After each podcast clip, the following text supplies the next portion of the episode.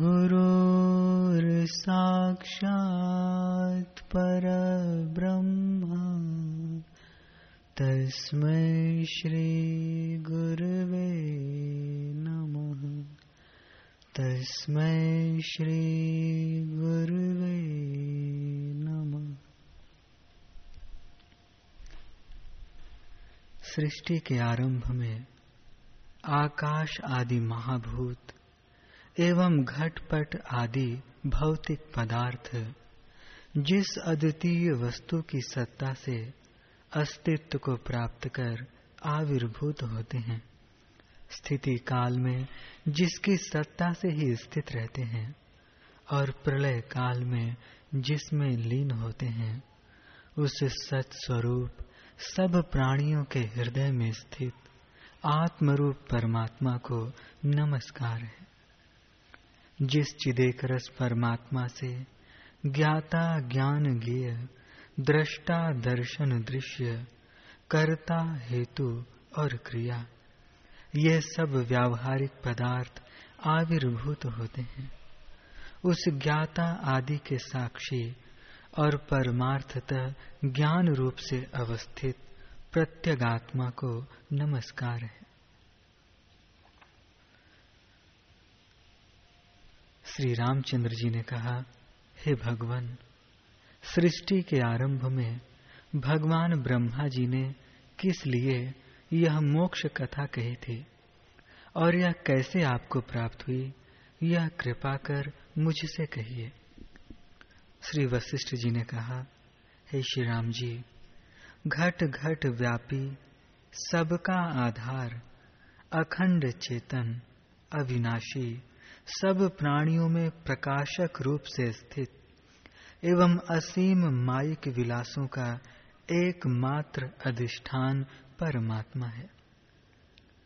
माया और माया के कार्यों के आविर्भाव और तिरोभाव में सदा निर्विकार उस परमात्मा से विष्णु सूक्ष्म भूतों के क्रम से उत्पन्न हुए। जैसे कि स्पंदमान जल से परिपूर्ण निश्चलावस्था और चंचलावस्था में अप्रच्युत जल स्वभाव सागर से तरंगे उत्पन्न होती हैं। उस विराट पुरुष के हृदय रूपी कमल से चतुर्मुख ब्रह्मा की उत्पत्ति हुई। सुवर्णाचल सुमेरु उस कमल की कर्णिका है। दिशाएँ दल हैं और तारे केसर हैं। हे श्री रघुकुल तिलक, जैसे कि मन विविध विकल्पों की सृष्टि करता है, वैसे ही वेद और वेदार्थ के महान परिज्ञाता ब्रह्मा जी ने देवताओं और मुनियों की मंडली के साथ संपूर्ण प्राणियों की सृष्टि आरंभ की। उन्होंने इस जम्बू द्वीप के एक भाग इस भारत वर्ष में लाभ और हानि से दुखी जन्म मरणशील एवं मानसिक और कायिक व्याधियों से पीड़ित विविध प्राणियों की सृष्टि की। प्राणियों की इस सृष्टि में विविध विषय भोग रूपी व्यसनों से पूर्ण लोगों का क्लेश देखकर, संपूर्ण लोकों की सृष्टि करने वाले भगवान ब्रह्मा को, जैसे पुत्र को दुखी देखकर पिता को दया आती है, वैसे ही बड़ी दया आई उन्होंने प्राणियों के कल्याण के लिए क्षण भर एकाग्र चित्त होकर विचार किया कि इन अल्पायु बेचारे जीवों के दुख का अंत किस उपाय से होगा। ऐसा विचार कर भगवान ब्रह्मा जी ने स्वयं तप, धर्म, दान, सत्य और तीर्थों की सृष्टि की। हे रघुवर तप आदि की सृष्टि कर ब्रह्मा जी ने पुनः स्वयं विचार किया कि सृष्टि प्रवाह में पड़े हुए लोगों के दुख का तप आदि से समूल विनाश नहीं हो सकता। निर्वाण परम सुख है, जिसके प्राप्त होने पर जीव न तो फिर जन्म लेता है और न मरता है। वह निर्वाण ज्ञान से ही प्राप्त होता है। अतः जीव के संसार सागर से पार होने का एकमात्र उपाय ज्ञान ही है। इसलिए मैं इन दीनहीन लोगों के दुख के समूल विनाश के लिए मज़बूत संसार सागर तरण का उपाय शीघ्र प्रकट करता हूँ। यूँ विचार कर कमल पर बैठे हुए भगवान ब्रह्मा जी ने मन से संकल्प कर मुझे, जो तुम्हारे सामने बैठा हूँ, पैदा किया। पुण्यमय श्री राम जी, जैसे एक तरंग से शीघ्र दूसरी तरंग होती है, वैसे ही मैं भी अनिर्वचनीय, मायावश ही उत्पन्न हुआ। और उत्पन्न होते ही तुरंत पिताजी के समीप में उपस्थित हुआ, जिनके हाथ में कमंडल एवं रुद्राक्ष माला शोभा पा रही थे। उन भगवान ब्रह्मा जी को कमंडल और रुद्राक्ष माला से युक्त मैंने विनम्रता पूर्वक प्रणाम किया। मुझसे, हे पुत्र, यहाँ आओ, कहकर उन्होंने अपने आसन रूप कमल की ऊपरी पंखुड़ी में सफ़ेद बादल पर चंद्रमा के समान मुझे अपने हाथ से बैठाया। मेरे पितृदेव ब्रह्मा जी ने मृगचर्म पहन रखा था। उन्हीं के अनुरूप मैं भी मृगचर्मधारी था। जैसे सुंदर हंस सारस से कहे, वैसे मृग चर्मधारी पितृदेव ब्रह्मा ने मृग चर्मधारी मुझसे कहा। हे पुत्र, जैसे चंद्रमा में कलंक प्रविष्ट होता है, वैसे ही वानर के समान चंचल अज्ञान एक मुहूर्त के लिए तुम्हारे चित्त में प्रवेश करे। वत्स श्री रामचंद्र जी, यो शीघ्र ब्रह्मा जी से अभिशप्त हुआ मैं। उनके संकल्प के अनंतर ही अपना सारा निर्मल स्वरूप भूल गया। तदुपरांत मैं, जैसे किसी धनी का धन हर लेने से वह दीनहीन हो जाता है, वैसे ही दीनहीन हो गया। तत्व विज्ञान से रहित और दुख शोक से आक्रांत में दिन पर दिन जीर्ण शीर्ण होने लगा। बड़े दुख की बात है कि यह महाक्लेशदायक संसार नामक दोष कहाँ से मुझको प्राप्त हो गया। ऐसा विचार करता था और किसी प्रकार की चेष्टा नहीं करता था। तदुपरांत पूज्य ब्रह्मा जी ने मुझसे कहा, पुत्र, तुम क्यों दुखी हो? इस दुख के नाश का उपाय मुझसे पूछो। तदुपरांत तुम अवश्य नित्य सुखी होगे। तत्पश्चात स्वर्ण कमल की पंखुरी में बैठे हुए मैंने संपूर्ण लोकों के रचयिता श्री ब्रह्मा जी से संसार दुख की औषधि पूछी। मैंने पूछा, भगवान, यह महादुख में संसार जीव को कैसे प्राप्त हुआ और कैसे इसका विनाश होता है? यूँ मेरे द्वारा पूछे गए। उन्होंने मुझको उस प्रचुर ज्ञान का उपदेश दिया, जिस परम पवित्र ज्ञान को जानकर मैं पिता के सर्वोत्कृष्ट तत्व ज्ञान के समान परिपूर्ण स्वभाव हो गया। तदुपरांत जबकि मैंने ज्ञातव्य तत्व जान लिया था, अतएव मैं अपनी प्रकृति में स्थित हो गया था। तब जगत के निर्माता, सबके कारण और उपदेशक ब्रह्मा जी ने मुझसे कहा, पुत्र, मैंने शाप द्वारा तुम्हें अज्ञानी बनाकर समस्त अधिकारी लोगों की ज्ञान सिद्धि के लिए इस सारभूत ज्ञान का तुम्हें जिज्ञासु बनाया। वत्स, अब तुम्हारा शाप शांत हो गया है। जैसे चिरकाल तक मल के संसर्ग से मानो सुवर्ण अभावता को प्राप्त हुआ। पुनः शोधन से पूर्वकालिक शुद्ध सुवर्ण रूपता को प्राप्त हो जाता है। वैसे ही तुम्हारा औपाधिक अज्ञान नष्ट हो गया है। अब उत्कृष्ट ज्ञान से प्राप्त हुए तुम मेरी नाई अद्वितीय आत्मस्वरूप हो गए हो। हे सज्जन शिरोमणे, इस समय तुम लोकानुग्रह के लिए भूमि लोक में जम्बू द्वीप के मध्य में स्थित भारत वर्ष में जाओ। वत्स, वहाँ पर महामती, तुम कर्म कांड परायण लोगों को क्रम से शोभित होने वाले कर्म कांड क्रम से ही उपदेश देना। क्योंकि कर्म परायण अज्ञानियों की बुद्धि में संदेह उत्पन्न नहीं करना चाहिए, ऐसा अन्याय है। और जो लोग विचारशील, विरक्त और अतीन्द्रिय तत्व के ग्रहण में समर्थ हों, उन्हें आनंददायक ज्ञान मार्ग का उपदेश देना। रघुवंश शिरोमणि, इस प्रकार पिता ब्रह्मा जी द्वारा आज्ञप्त मैं इस लोक में रहता हूँ, और जब तक इस लोक में अधिकारी पुरुष रहेंगे, तब तक रहूँगा। इस लोक में मेरा कुछ भी कर्तव्य नहीं है। पर रहना चाहिए, यो विचार कर मैं अमनस्क होकर यहाँ स्थित हूँ। अतएव अभिमान शून्य वृत्ति से रहता हुआ मैं अज्ञानियों की बुद्धि से कार्य करता हूँ। अपनी बुद्धि से तो कुछ भी नहीं करता।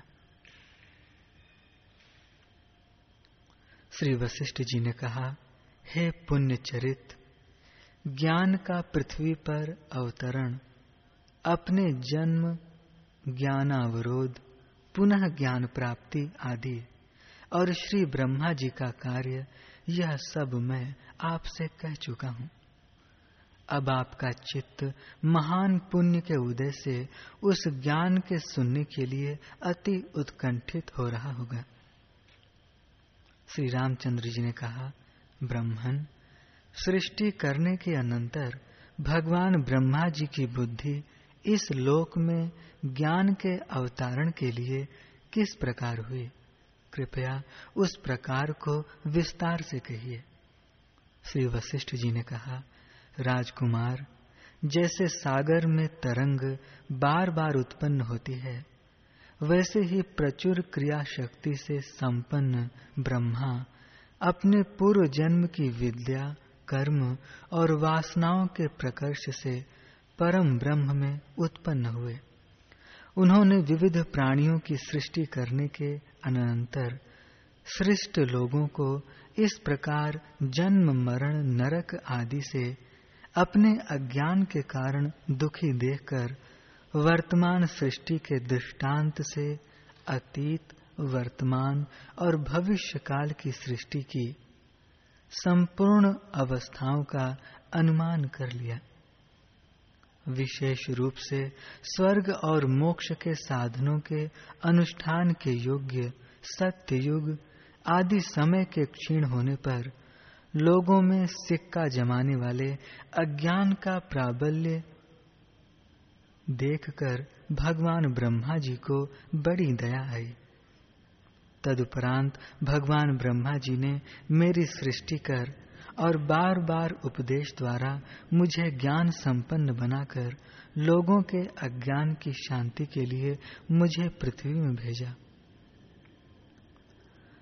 भगवान ब्रह्मा ने इस लोक में जैसे मुझे भेजा, वैसे ही सनक, सनंदन, सनत कुमार, नारद आदि अनेक अन्यान्य महर्षियों को अधिकार के अनुसार पुण्य, कर्म कांड के उपदेश और ज्ञान कांड के उपदेश द्वारा मन और अज्ञान रूपी महाव्याधि के वशीभूत लोगों का उद्धार करने के लिए भेजा। प्राचीन काल में सत्य युग के बीतने पर काल क्रम से पृथ्वी पर वैदिक या राग, लोभ आदि से अनुपहत कर्म कांड का ह्रास होने पर कर्म कांड के संचालन और मर्यादा के रक्षण के लिए पृथक पृथक देशों का विभाग कर राजाओं की कल्पना की गई। पृथ्वी में राजाओं की कल्पना होने पर राजाओं और प्रजाओं के धर्म का नियंत्रण करने में समर्थ स्मृति शास्त्र और यज्ञ की विधि के प्रतिपादक श्रौत सूत्र गृह सूत्र तथा श्रौत गृह प्रयोगों का धर्म, अर्थ और काम की सिद्धि के लिए निर्माण किया गया। इस काल चक्र के परिवर्तित होने पर फिर कर्म कांड क्रम नष्ट भ्रष्ट हो गया। प्रतिदिन लोग भोजन मात्र परायण और विषयों के अर्जन में तत्पर हो गए। ऐसी अवस्था में राजाओं के देश या भोग्य पदार्थों के लिए परस्पर युद्ध होने लगे। इस प्रकार पृथ्वी में अनेक प्राणियों को दंड भोगना पड़ा।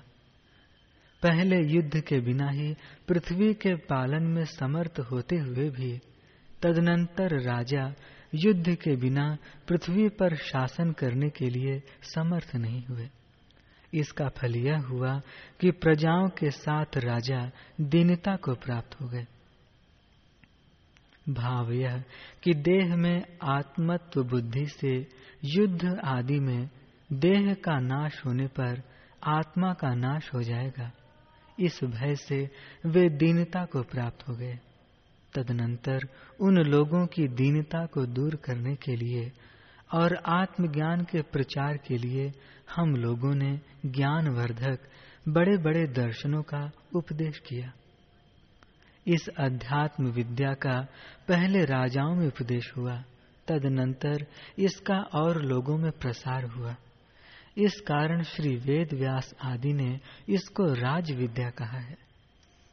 हे राघव, राजा लोग, राज विद्या राजगुह्य आदि नामों से प्रसिद्ध उत्तम अध्यात्म ज्ञान को जानकर अत्यंत आनंद को प्राप्त हुए।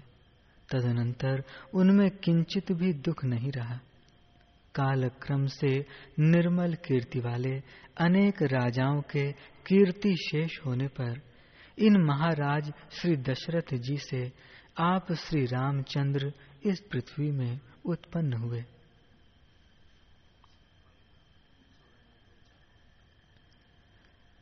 हे श्री रामचंद्र, संपूर्ण विवेकी पुरुषों में सर्वश्रेष्ठ रूप से विख्यात साधु का सब विषयों में दुष्ट निमित्त पूर्वक ही राजस वैराग्य होता है। हे श्री राम जी, सत्पुरुषों को भी आश्चर्य में डालने वाला और अपने विवेक से उत्पन्न आपका यह सात्विक वैराग्य किसी निमित्त के बिना ही उत्पन्न हुआ है। ऐसा पहले कभी नहीं देखा गया है। घृणाजनक विषयों को देखकर किसको वैराग्य नहीं होता? किंतु सत्पुरुषों का उत्तम वैराग्य विवेक से ही होता है। वे महापुरुष हैं, वे महाविद्वान हैं और उन्हीं का चित्त गंगा जल के समान निर्मल है, जिन्हें निमित्त के बिना ही वैराग्य होता है। हे परंतप, केवल अपने विवेक से उत्पन्न तत्व पदार्थ के प्रति अभिमुखता से, अन्य विषयों से विरक्त बुद्धि से युक्त पुरुष वैसा शोभित होता है, जैसे कि वरमाला से युवा पुरुष शोभित होता है। विवेक से इस संसार रचना की दुख रूपता का विचार कर जो लोग वैराग्य को प्राप्त होते हैं, वे ही श्रेष्ठ पुरुष हैं। अपने विलक्षण विवेक से ही इस इंद्रजाल तुल्य प्रपंच का पुनः पुनः विचार कर हठ पूर्वक इस माइक बाह्य जगत के साथ देह, इंद्रिय, प्राण, मन, बुद्धि और अविद्या का परित्याग करना चाहिए। शमशान भूमि, आपत्तियों और दीनता को देखकर किसे वैराग्य न होगा। वही वैराग्य परम श्रेय का साधन है, जो स्वतः उत्पन्न होता है। जैसे खूब जोता गया अतैव कोमल हुआ खेत, बीज बोने के योग्य होता है। वैसे ही स्वाभाविक वैराग्य रूपी, अत्यंत महत्व को प्राप्त हुए आप आत्मज्ञान के उपदेश के योग्य पात्र हैं।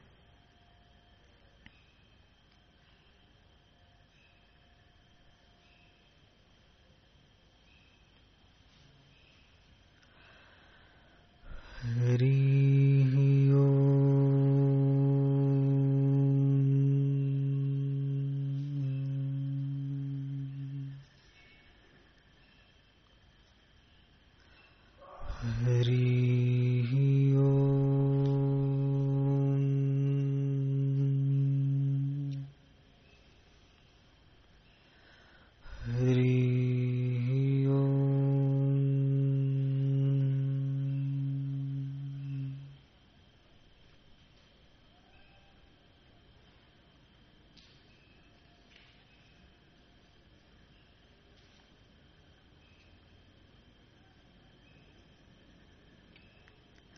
वशिष्ठ जी बोले, हे राम जी, जैसे समुद्र अपने तरंग, फेन, बुलबुले और जल को अपने आप ही में देखता है, वैसे ही मैं अपने आप में जगत को देखता हूँ।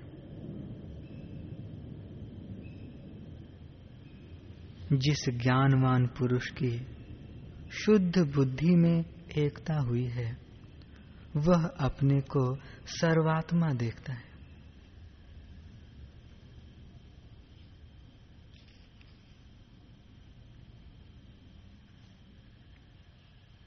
हे राम जी, यह आश्चर्य है कि सत वस्तु नहीं भाषित होती और असत वस्तु भाषित होती है।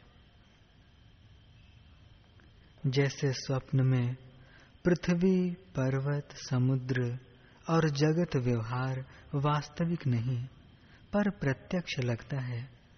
और सत वस्तु अनुभव रूप नहीं भासती।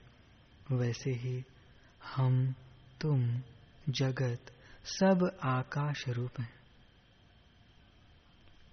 जैसे स्वप्न में युद्ध होते दिखते हैं, शब्द होते हैं, और आना जाना दिखता है, वह सब आकाश रूप है, हुआ कुछ नहीं। वैसे ही यह जगत भी है। हे राम जी, स्वप्न सृष्टि मिथ्या है, कुछ बनी नहीं। और जो कुछ है, सो अनुभव रूप है, भिन्न कुछ नहीं।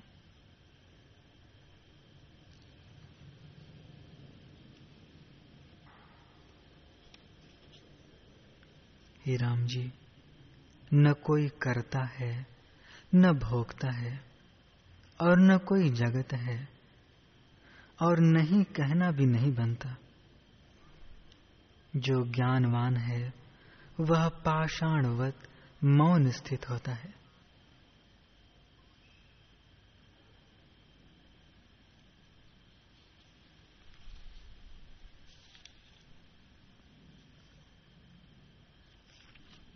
हे राम जी, जहाँ आकाश होता है वहाँ शून्यता भी होती है।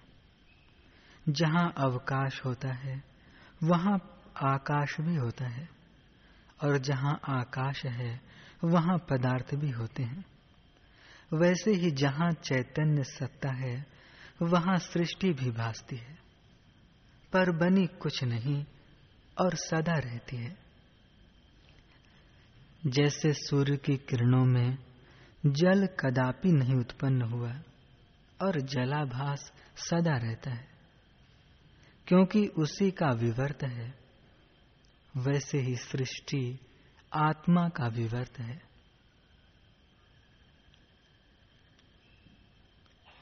हे राम जी, अब भी निर्मल पद है, परंतु भ्रम से पदार्थ सत्ता भासती है। जैसे निद्रा दोष से केवल अनुभव में पदार्थ सत्ता होकर भासती है और जागने पर कहता है कि केवल भ्रम मात्र ही था। वैसे ही इस जगत को भ्रम मात्र जानो। जैसे स्वप्न में जीव अनहोता ही राज्य देखता है, वैसे ही तुम इस जगत को जानो। इसका फुरना ही, इसके बंधन का कारण है। जैसे कुशवारी का कीड़ा, आप ही स्थान बनाकर, आप ही फंस मरता है। और जैसे मद्यपान करने वाला मद्यपान करके और का और बोलता है और उससे बंधता है, वैसे ही जीव अपने संकल्प ही से बंधता है।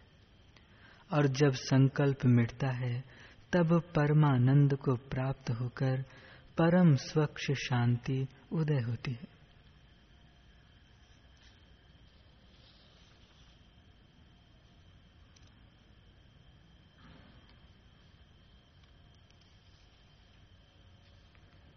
हे राम जी, जैसे आकाश अपनी शून्यता में स्थित है, वैसे ही ब्रह्म रूपी आकाश अपने आप में स्थित है। जो कुछ जगत तुमको भाषित होता है, वह सब काष्ठ की तरह मौन है। अर्थात वहाँ मन का फुरना शून्य है। जो कुछ द्वैत भाषित होता है वह भ्रम मात्र है। जो कुछ हुआ होता तो ज्ञानी को भी प्रत्यक्ष होता। पर ज्ञान काल में नहीं भासता, इससे भ्रम मात्र है। जैसे मिथ्या खरगोश के सींगों का कारण कोई नहीं, वैसे ही जगत का कारण कोई नहीं। जो कुछ हो तो उसका कारण भी हो। पर जब कुछ है ही नहीं तो किसका शब्द कहाँ रहे?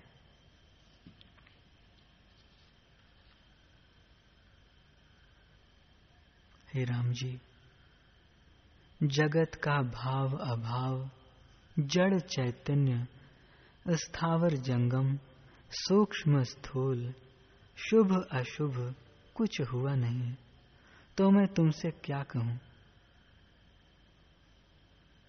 आत्मा केवल अपने आप में स्थित है।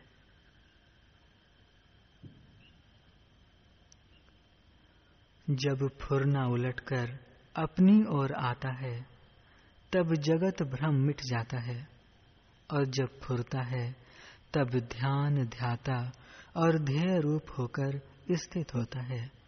इसी का नाम जगत है, और इसी में बंधन और मुक्ति होती है। आत्मा में न बंधन है और न मोक्ष है।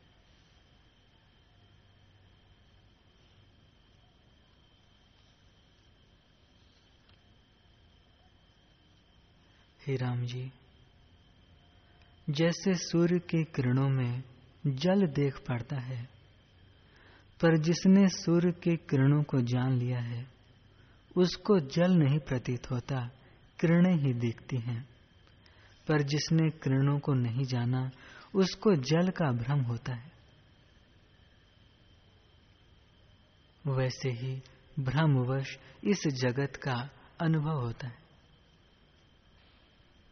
मन रूपी दीपक प्रज्वलित है। उसमें ज्ञान रूपी जल डालिए तो बुझ जाएगा। जब मन का निर्माण होगा, तब उस पद को प्राप्त हो गए जहाँ जगत और अहंकार का अभाव है। वह न शून्य है, न अशून्य है, न केवल है, न अकेवल है। उसका उदय अस्त भी नहीं है। जो पुरुष ऐसे पद को प्राप्त हुआ है, वह कृत कृत्य होकर राग द्वेष रहित परम शांत पद को प्राप्त होता है।